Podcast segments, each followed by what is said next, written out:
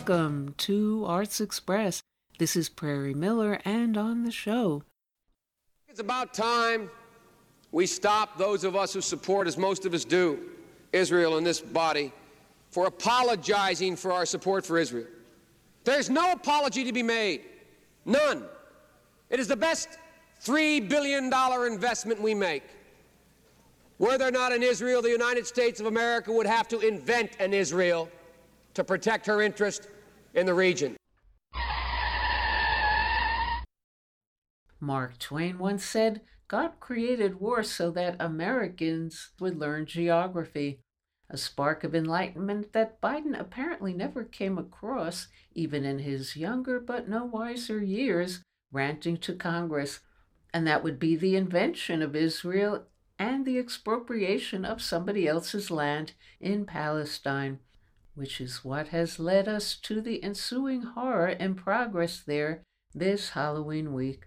And here to sort it all out and more is political analyst, Pacifica host, and contributor to this show, Garland Nixon.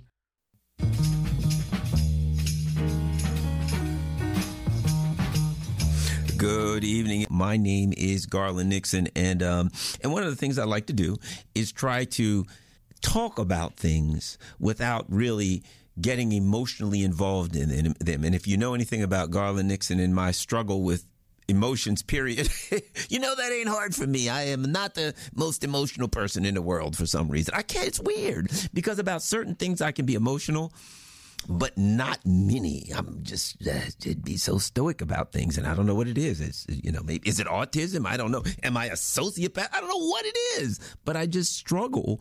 I just like reason everything out, and then there's no emotions left to be there. It's like, sure, that happened, but let me try to figure out why. And I end up not being. It, it ends up a curiosity rather than an emotional reaction. And when I see people emotionally react, I'm like that seems strange to me. I wonder why people react like that. Isn't that weird?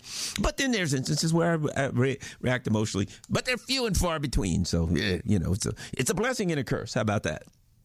It's a blessing when something happens that you should be destroyed about, and you're just like, hmm, that's interesting.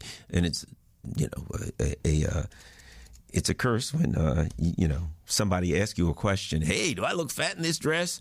And you don't understand the nature of that context of that question, and you just see it like you really think they're asking you if you look fat in that dress, and you're like, oh no, it ain't the dress that makes you look fat. You probably should have gained 30. Oh no, right? So you know that's the issues that I have. Um, but at any rate, I, I, I digress. Let me start off. We got plenty to talk about. We're going to talk about the in a philosophical way. We're going to talk about what's happening in the Middle East. You know, when I think about the uh, what's going on in, in, in, Gaza at this time, there's a couple of things that come to mind. The first is this: uh, a uh, uh Stephen Covey quote, and I don't know where he got it from, but it's not what happens to you that determines your future. It is your reaction to what happens to you. And um, there, what happened in Gaza was the Hamas attack. We're going to talk about that a little bit. And then what happened is Israel and the United States reaction, and that has created the pronounced worldwide effect. The reaction to this, the violent reaction, and the refusal to get involved in a ceasefire um, the violence against civilians, the seemingly seem to me the term I would use, uh, based on my law enforcement background, of course, the term I would use is a reckless disregard for human life. That's what it appears, appears to me. Uh, a reckless disregard for civilians, and that is uh, causing great backlash. Now, I will say that to, so so my position. So if anybody wants to attack me, you're standing up for this group or that group. I stand for international law. That's what I. That's where I'm for. Now, let's talk about something that I've, I've been considering, and that is the reality of hey, look, these thousand to fourteen hundred or so Hamas members of Hamas, Palestinians, came out and they launched this attack, and most of them were killed on Israeli, knowing that they were the likelihood was they're going to die, knowing that the likelihood was that they were going to perish. But what what made me think is this, because I remember there's an article, and it's in Time magazine, right? And I'll go to two things. It was in Time magazine, and it's by uh, Dr. Iyad Sarraj. It was April Monday, April eighth, two thousand two, and the name of it was "Why We Blow Ourselves Up." A Palestinian doctor explains why so many of his people want to be martyrs. Right, and I thought about that because why? Why does a thousand people embark on this action knowing that they the odds of them coming out of it are close to zero? Right? Why do Palestinian fighters? Why are they doing this? And I recall um, I forgot where I was listening to this, but could it have been the Grayzone? Whatever the case it may, may, may be, they were talking about um, interviewing people in Palestine, and there were these. You might remember a couple years ago, there were a bunch of kids were playing on the beach. The Israelis filed, fired a missile or some kind of a round in there. It blew up. It killed four of the kids, four or five of the kids, and four of the kids survived. And afterwards, this person, you know, had interviewed the kids. What are you doing? And the kids before had aspirations. I want to do this or that or be this or that after their friends were killed by the military by these missiles, they all said, "We want to be Palestine. We want to be resistance fighters." That's what they said. We want to be resistance fighters. Well, and you ask yourself, well, how would you feel if you were playing and somebody lobbed a missile and killed your best friends and your brothers, blah, blah, blah. At that point, they want, they decided that's what I want to do. That's something to consider, to think about. Dude, because you got to think, dude, are the Palestinian people just sitting around, smoking a cigarette, taking a shot of bourbon, looking out the window? You know, I think I'll just take a machine gun and go attack this powerful military and I'll probably get killed. It ain't that easy. So that is why we blow ourselves up. You can find that online. It's still there and it's a, it's a, it's a good article to read. But I'll tell you what I refer to as a black person. I refer to a book that I would recommend that people read called The Fires of Jubilee Nat Turner's Fierce Rebellion. Because if you look at the Palestinian situation, it is clear that they ain't getting a fair shot. You know what I mean? Here you have a bunch of people that are in a city, you know, what, half the size of New York City or something, right? It's big city, packed one of the most um, crowded places on earth, right? And they're pretty much under siege. Literally, the Israeli government counts the number of people and counts the calories that they'll come in that, that that are allowed to come in and they give them just enough they allow just enough calories in for them to survive and and struggle, right? They at one point it was like no chocolate was allowed. I don't know if there's chocolate allowed now. No chocolate allowed. Oh, no frivolities. You know that's too good for the Palestinians, right? It, it, you know now they've cut off water and electricity and all of those things, right? And this is the same, you know, U.S. government that during Ukraine, everything that happened, oh, the Russians are doing this, that's evil. They've hit a power station, that's evil, blah, blah, blah. And now none of that applies to the Palestinians. All of the standards that were applied to Ukraine, none of them apply to the brown folks, to the Muslim folks, to the Palestinians no standards. Uh, that's why I say I believe in rule of law as opposed to arbitrary application of the law.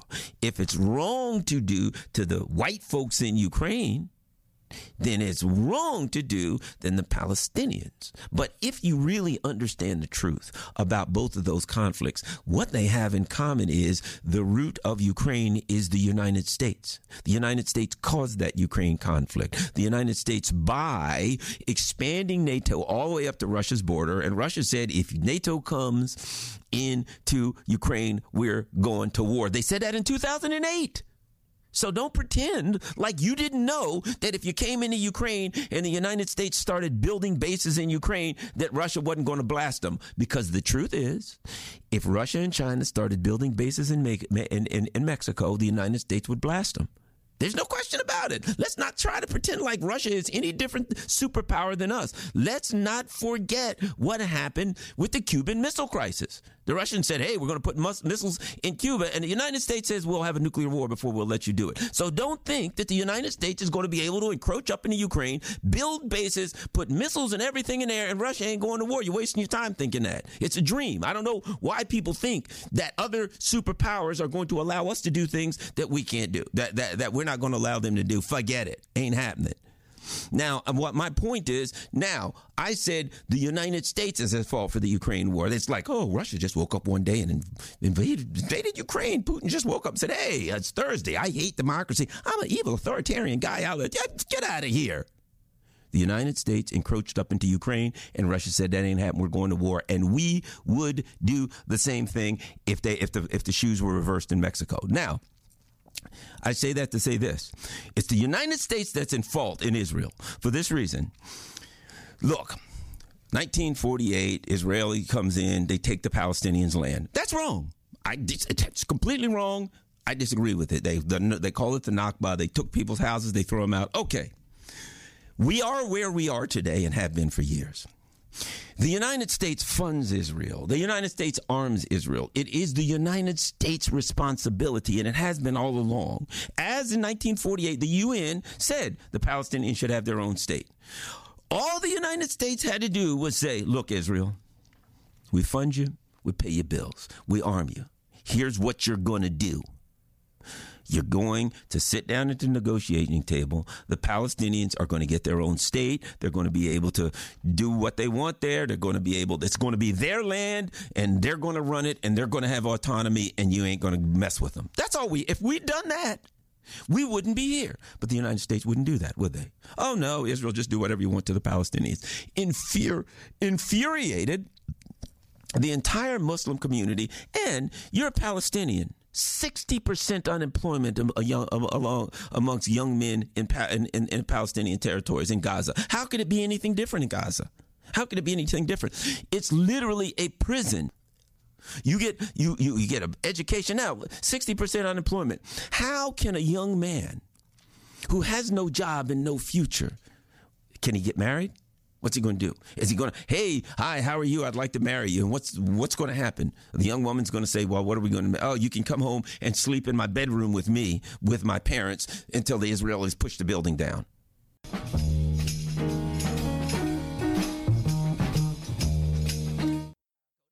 And coming up next on the show, if they don't give you a seat at the table, bring a folding chair.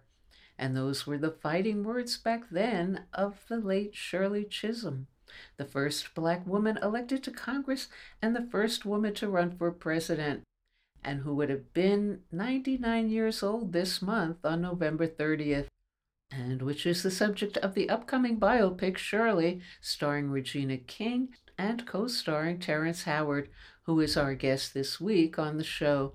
Howard will be talking about that and much more, including his current turn as the sentimental owner of a movie theater threatened to be taken over and knocked down by real estate vultures invading the working class neighborhood in this exceedingly unconventional neo Western showdown at the Grand.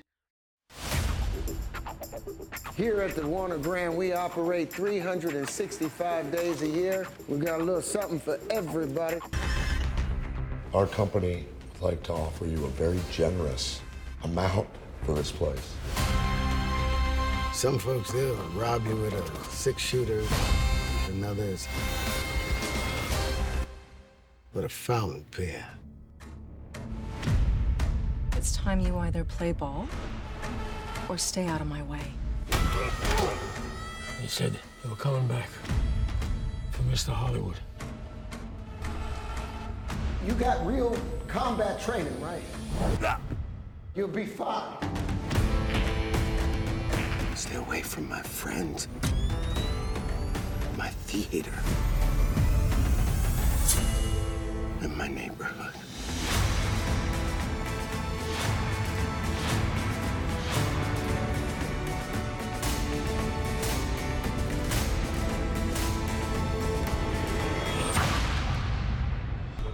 I hate blood. Terminate with extreme prejudice. The Warner Grand? Come and get it. Hey, wait, wait, I'm not ready! And Howard, who may have reigned supreme as corporate boss Lucious Lyon in the dramatic series Empire, relates during our conversation being ripped off by Hollywood in that regard, financially and related to the ongoing Wall Street controlled Hollywood East and West actors strike. First, another scene from Showdown at the Grand. Then Howard first discussing why he was on his way to a film set in Europe just now, but got turned around due to the current conflict in the Middle East, and what he has to say about all that. Oh, have a seat. Uh, apologies about the air conditioner. Popped the fuse. Yeah, it says here you're a doctor?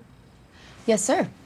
A doctor of cinema. and the theater is my hospital. I-, I wrote my dissertation on Western imperialist pop culture as a form of soft capitalism and Taiwanese New Wave, like uh, Bergman, Godard, uh, Tsai Ming Liang. Those are films.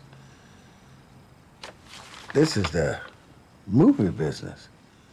It's nitty gritty. You gotta make a dollar from a nickel. Yes. Um, a lowly servant protecting the audience's suspension of disbelief at all costs, 24 frames per second.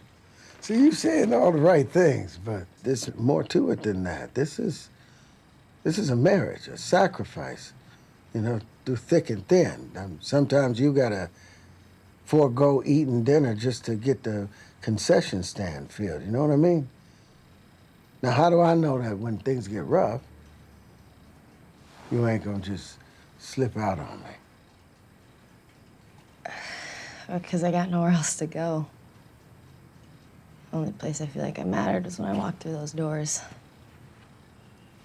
Listen, sir, when I am in, I am all in. Start today. Can I ask what my pay will be?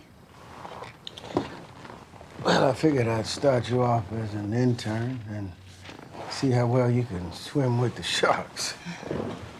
Welcome to the Warner Grand.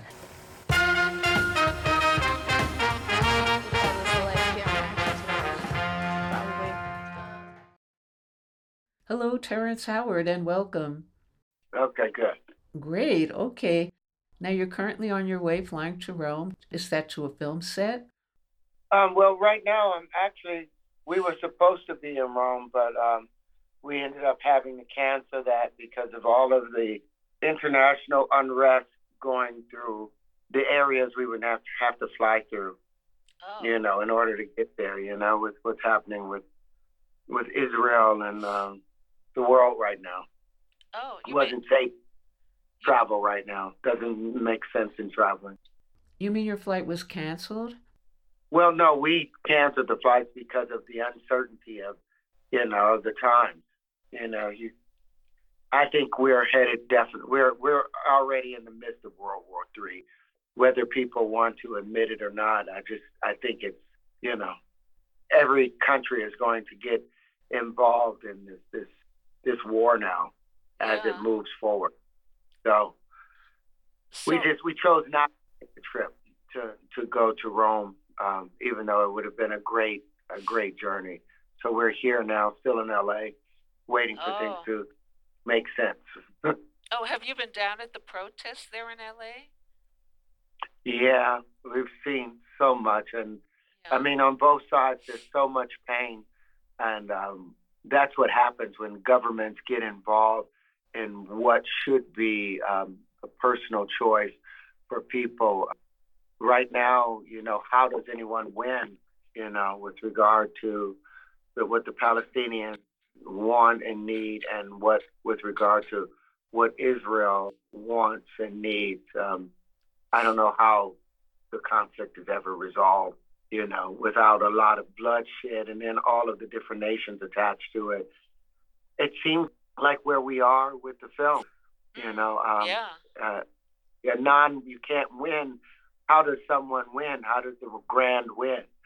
George never ultimately wins. He puts up the fight for what he wants, but, you know, he's ultimately going to be rolled over into this mess, and hopefully someone else picks up the flag. Yeah. But where the world today, I don't know how we all recover. Well, you are certainly fighting the power in this film. Yeah. What was it about Showdown at the Grand, this story, and your character, George, that got you inspired to be part of this film? I think the tenacity to war, to fight for what you believed in. I think the fact um, it touches on, you know, we know George is a little off. The fact that he's wearing a, a, a cowboy belt that he had when he was eight years old, and he keeps that on. Um, I think he's a high functioning. He's definitely high functioning autistic, and to some degree, um, I love the fact that he just wanted to do what was right despite the consequences that came from it. Mm. You know, wasn't making a profit, but re- but refused to leave his field because he loved sowing and, and tilling in that field so much, even if it never was going to bring in a good harvest. It's the principles uh, that I appreciate about him. And that's what we're missing in our lives today is those principles of having something worth fighting or dying for. Mm. That's what makes the difference. Um, we have to be willing to, to die for something, you know, or you'll never really live. You'll never enjoy the life that you have. So he found something worth dying for. And would you say there's anything personal for you about this story, either as an actor or your own life experiences?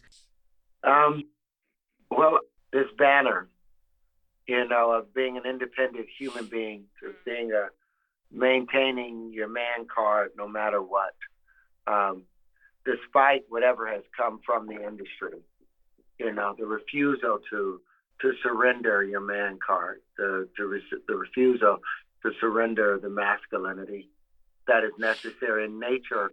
We have there's two forces. There's only two actions. It's either filling something up or emptying it out. Breathing in is a masculine thing, very necessary for charging the system, powering it. Breathing out is is a feminine action in the sense that it expands and and discharges that which was collected. Both are very necessary in order for the equanimity of the universe to continue to work. But we've now, what was done for many years, they vilified feminine deity and made it a very bad thing. And now they've done that. Now they're doing that with the masculine side.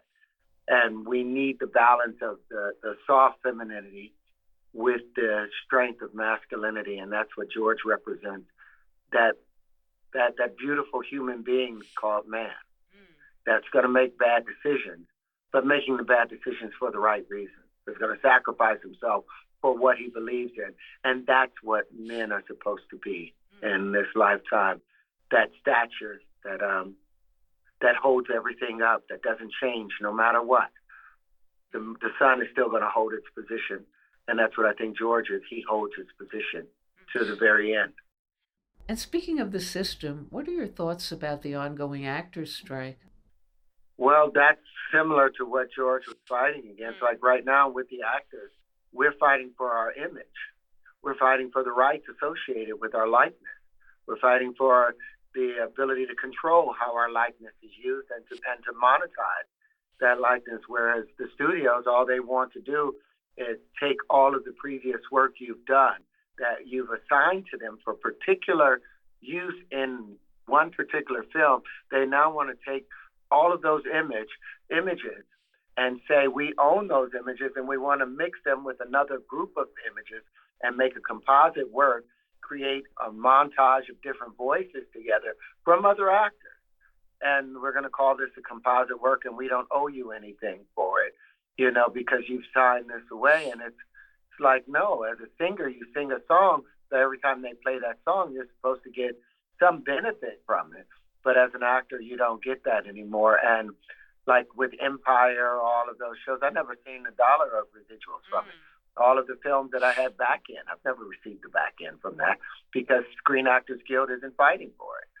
You know, Screen Actors Guild, I think, is the bigger, is is more to blame than than the actors or the studios right now because Screen Actors Guild has allowed the studios to take advantage of actors and never did anything about it until now they're coming to say something that I went to Screen Actors Guild when I was doing Hustle and Flow after they had stolen after Fox had stolen my image from Hustle and Flow and put it into um, Empire as the logo. I went to Screen Actors Guild and was like, "Hey, they've stolen my image and they're doing this with it."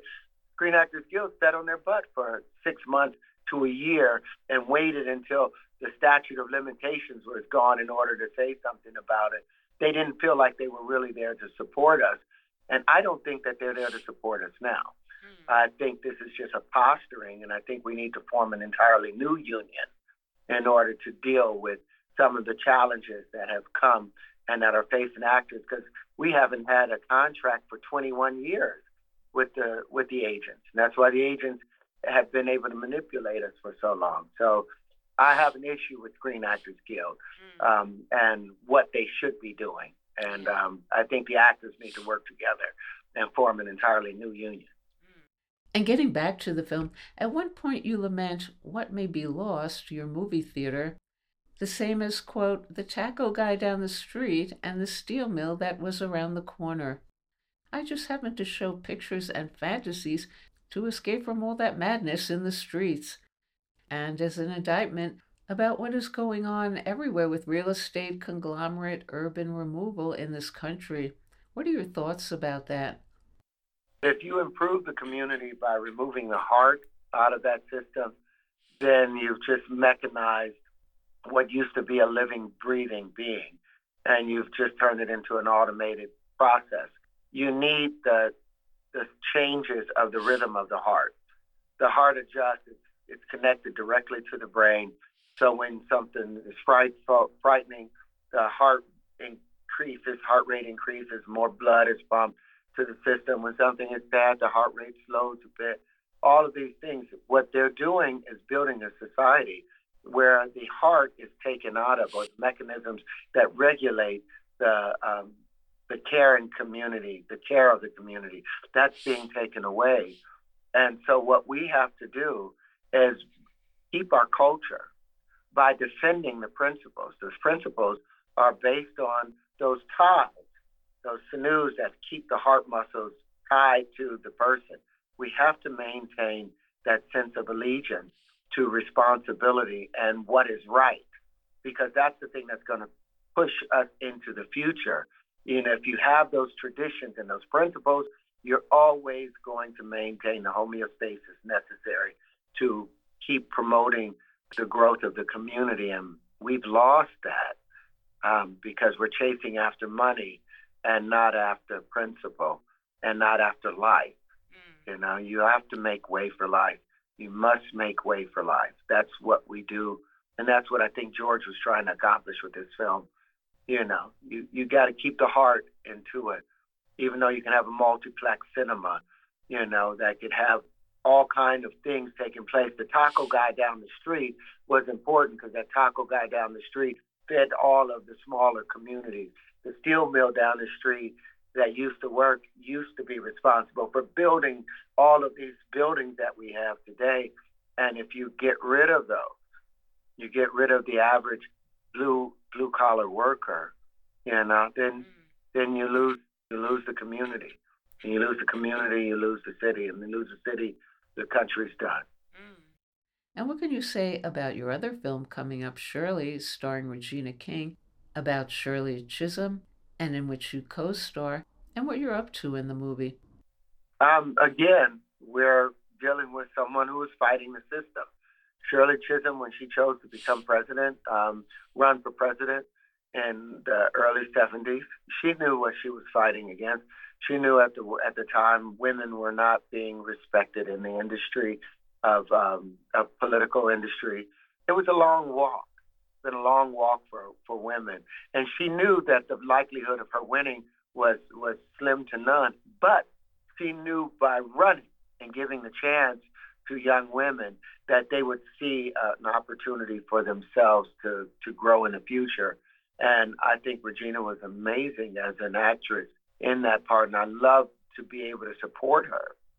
And I look forward to seeing what this how this film comes about, John Ridley is a really brilliant director. Oh, yeah. And if you remember having um, 12 Years a Slave, you know, the, some of the choices that he made in that film were, were powerful, and he's very similar in this one.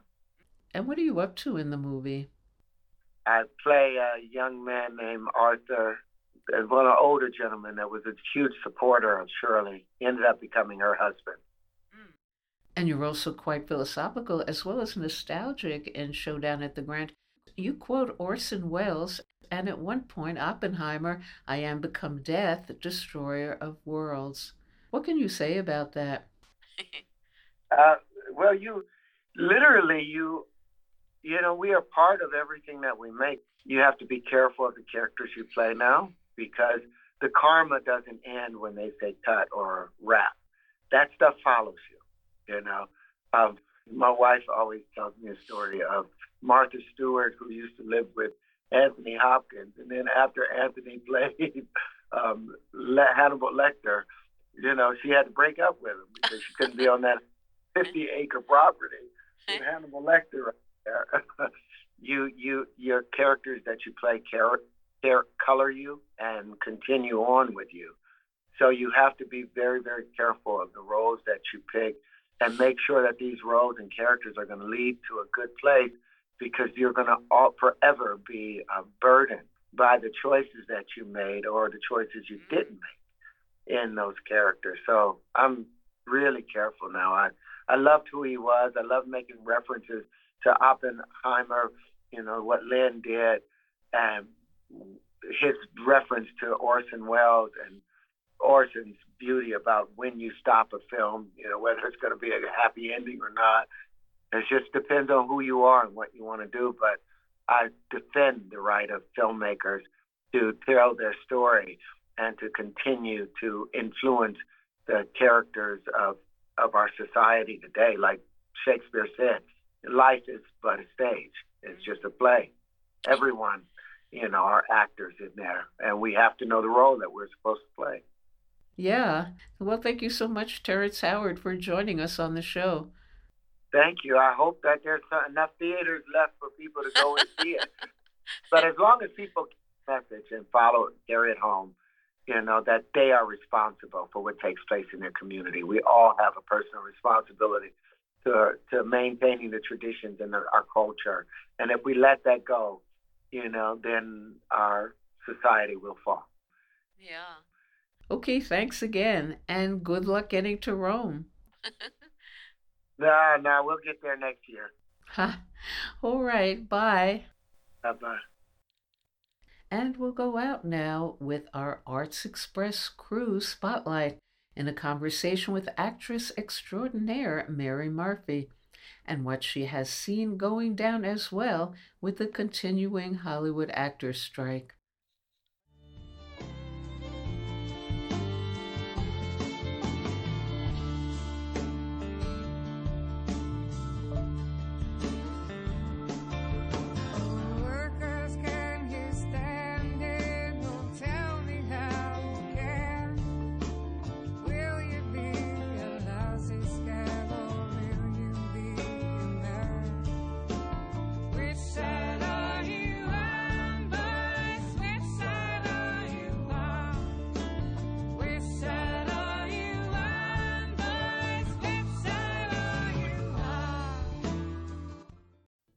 Hi, this is Jack Shalom. The SAG AFTRA strike has now been going since July 14th, more than three months without a contract.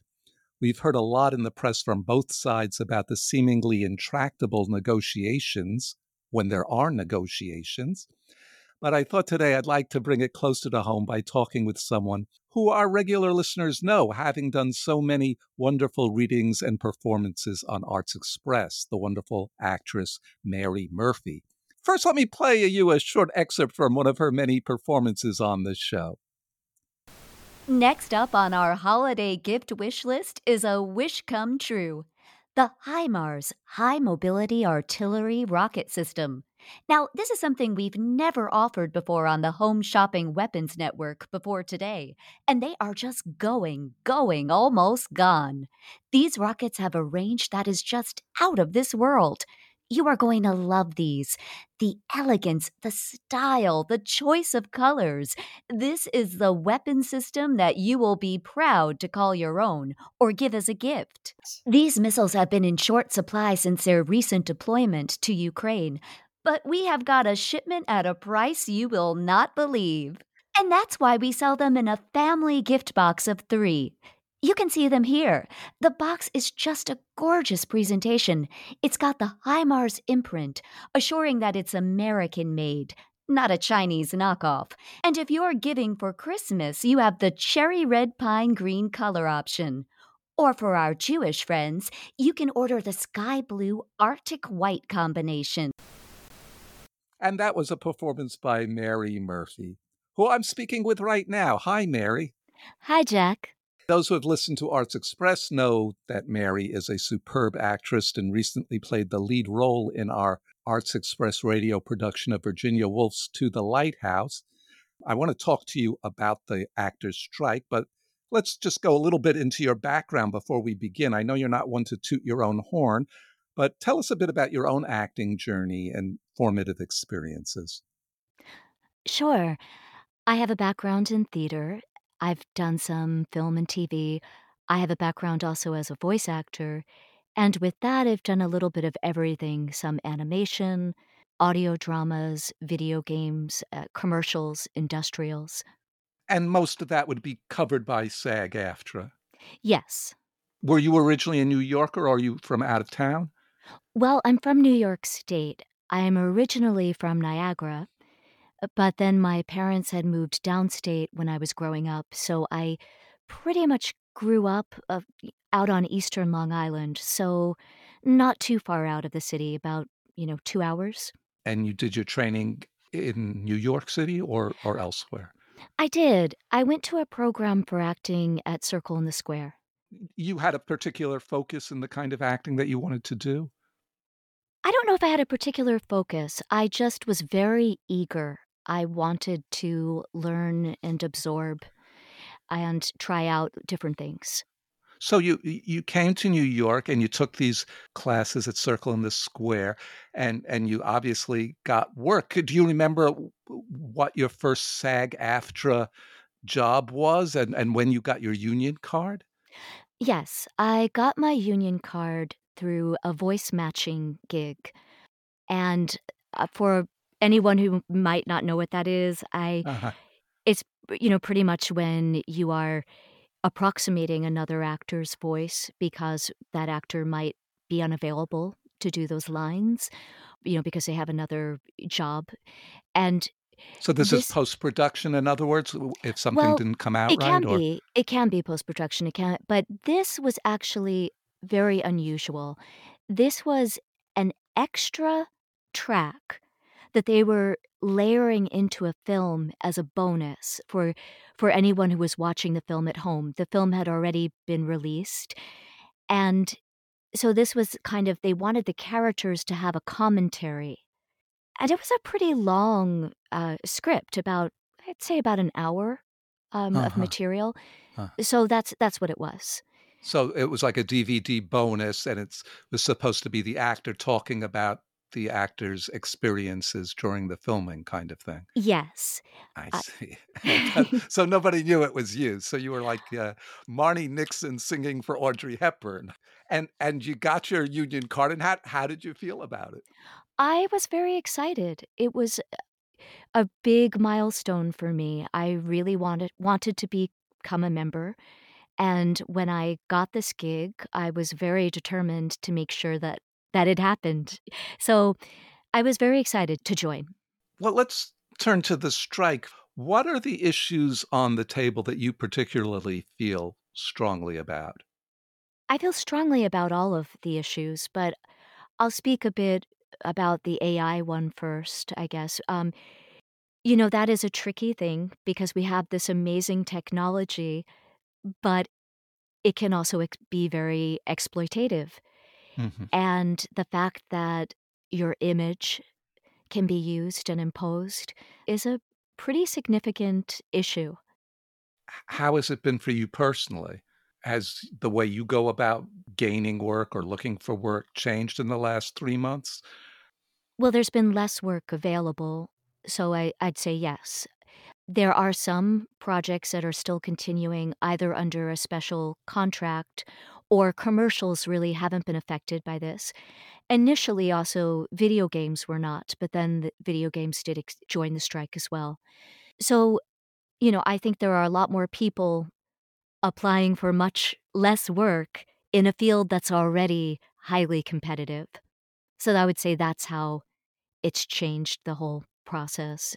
And is there a spillover effect into other jobs that that I actors are loo yes, I for? think so. I th- I think that's definitely true. I think any survival job that actors do, whether it's um, temp work, I do a lot of teaching artist work. I maybe um, standardized patient work. I think all of those things that actors do in between gigs are flooded with more people because people need a paycheck. Hmm. So the the competition is is all the way down the line. Then the extra competition. So yes, really... I I have def I definitely think that's the case. Uh-huh. I, I know a lot of actors talk about the health plan, and I know that's certainly a a big part of the discussion. Can can you talk a bit about that? About how that works? Well, basically, you have to earn a certain amount under a SAG AFTRA contract to qualify for health benefits. So, not working, especially if you're close to making your hours and all of a sudden you're not working for several months, is a pretty significant issue. Maybe if you're, you know, a big celebrity, it might not affect you in the same way. But if you're one of many, many actors who are going from gig to gig, it definitely has an impact.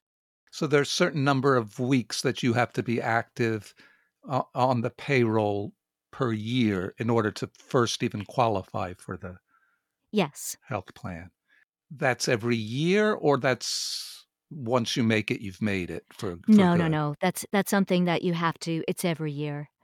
I wish it was once you make that number and you're set, but no, that's not how it works. So you have to scramble every year all over again, ho- hoping to hit that magic number of 25 or 26 or whatever it is, something like that. I, wow, that's that's really difficult. So you could be in the middle of a, of a procedure or something and lose your health care.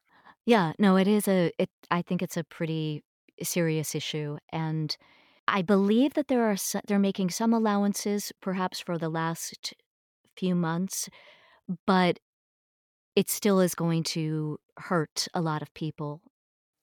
I know that George Clooney and other high earning actors recently came up with a proposal um, that was rejected by the guild. They, they were, I, I, think Clooney was offering to put in some of his own money. I mean, which was kind of, uh, you know, very generous of him, but also a little tone deaf, I think. Uh, do you think that there might be a different perception of what is needed by the high earners compared to the average SAG AFTRA member?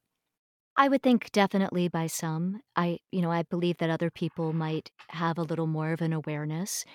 But also, as far as my understanding um, in terms of that particular proposal, I don't think it's sustainable because really what they need to do is work with the studios to you know get the residuals. Also you know there's there's less work because the series do not have as many episodes. So this is kind of looking at the way that the industry has evolved and trying to figure out how it can be sustainable and fair for the majority of its employees. Yeah i mean i think it was it was very nice of him to offer the money, but um, but it wouldn't fix the problem. is made. yeah, it, it would not fix the actual problem. Do you think the producers want to settle, or do you think they're waiting for the actors to be really desperate as Christmas time rolls around and the colder weather comes? I would like to think that most people don't come to the table with malintent. I would like to believe that they're just unaware that they're kind of, you know, to use your term, tone deaf, disconnected from what the realities are for most people who who are doing this work because they've never been in that position. Yeah. I mean, it's not just the actors, it's well, we saw it happening with the writers and the rest of the entertainment industry, workers all over the country. I think there are more strikes, you know, in the last year or two than there have been a long, long time. Absolutely the fact that the um, auto workers were on strike and we Yeah. had a president go onto the picket lines with them is a pretty extraordinary move. I don't think that's ever happened before. So I hope that this is an indication that there is a shift in perception and a, a push to return to labor protections for everyone. I, I don't want to put anybody on the spot, but uh, because we see it every day here on Arts Express, we get uh, PR people wanting to push their projects all the time, and we understand that. And usually, what happens is the actor comes on and talks about their movie or play or whatever. But rightly so, SAG AFTRA has said, no, you know, you're, you're not allowed to do that. But what happens is we get messages all the time from PR people saying, oh, well, we have this director who wants to talk about their project, or oh, we have this writer that wants to talk about their project. And that is kind of disappointing to hear because both those unions, the writers and the directors, say that, you know, they're fully in support of the actors. So I'm Mhm. wondering what's going on there. Yeah, I, I understand your point. It might send a stronger message rather if if no one was was doing any of that. But everyone really wants to work. So I don't know, it's hard. Do you think things have changed uh, because of COVID? Definitely. They were already going in the direction of people really working from their home studios and that being an expectation. And now with COVID, you really need to have a professional setup and you need to be able to turn things around on your own. I mean, of course, there are some jobs where you will still be brought in in person, but it's become much more expansive. So you can work with agents everywhere, producers everywhere. You can apply for jobs that are not in your immediate market. It was already happening prior to COVID, but that really accelerated the second the second we shut down. Do you have any predictions about what might be happening with the strike? Oh, I need a crystal ball. Um, I am not sure. Um, I'm going to remain cautiously optimistic that it's resolved soon Okay. and we hope- resolved in a way that is beneficial for for all of the actors. Yeah, Yeah. yeah. It seems like there's some really important, difficult questions that have to be resolved. And I, I think it's going to take a lot of creativity in a way because you know it's it's it's hard to put controls on technology, isn't it? It really is. Uh, The same thing with, you know, the writers and the idea that, oh, AI can write your script. It's just such a wild thing, right? I never would have thought. It feels like a sci fi movie or something. It, it doesn't seem real, but it is. And I guess it's a question of dealing with the technology in a responsible way that doesn't exploit anyone, right? Um, Yeah. So, Mary, where else can we see or hear you now in a way that doesn't violate the strike aside from Arts Express? well, I was recently heard in an animation piece that was um, screening at the Woodstock Film Festival. I also just performed with Fireside Mystery Theater, and they will be releasing that onto their podcast feed in a few weeks. Great. And I'll be doing this reenactment of old time radio plays later this week. And that's with a group called WOW. And Uh-huh. then next month, I'll be in something called the Spark Festival, which is a festival of new plays in development, and that'll be at um, Emerging Artist Theater. Great, great. Is there anything else you'd like to add? Well, I, yeah, I would like to say one thing. I recently went to a dedication for the Triangle Shirtwaist Factory, and they put up this beautiful plaque that the artists were just extraordinary, where the names of each victim are reflected. If you are in the West Village, and I highly recommend going over there and and and looking at it. It's so beautiful. But I bring it up because obviously it was this awful industrial accident. But one of the reasons as to why it happened in the way that it did was that prior to the fire, there were union delegates going and meeting with the workers. And the people who owned the factory did not want them unionizing. Oh, and they wow. shut, locked those doors. They also said that they were locking them so that they wouldn't take a break or wouldn't steal any fabric. Hmm. But the fact that they were trying to keep other people out was another reason. And it's obviously contributed to this terrible, terrible tragedy. So I bring it up because it was such a catalyst for labor rights. Mm-hmm. And I think that it's something that we need to be reminded of that everyone in every industry, every field needs to be treated with dignity and be given basic basic work protections. Well, I'm looking forward to you SAG-AFTRA actors winning their rights. Looking forward to that too. Thanks so much, Mary. It's been a pleasure. Thank you for having me. You. I've been speaking with our Arts Express stalwart, Mary Murphy. You can find out what Mary is up to on her website, marymurphyonline.com. This is Jack Shalom for Arts Express with host Prairie Miller.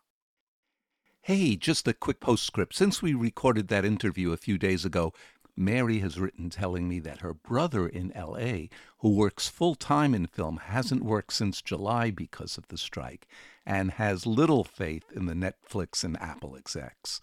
He also reports that no one in LA can get a job at any of the restaurants, and even driving for Uber has become difficult.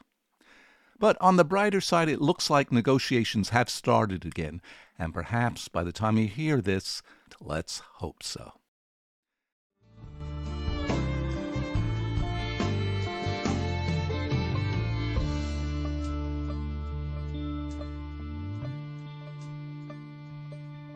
Don't for the bosses, don't listen to their lies. Poor folks ain't got a chance unless they organize. Which side are you on, boys? Which side are you on? And that's all we have time for today on Arts Express Expression in the Arts. And if you'd like to express yourself too, you can write to us at theradiogoddess at gmail.com.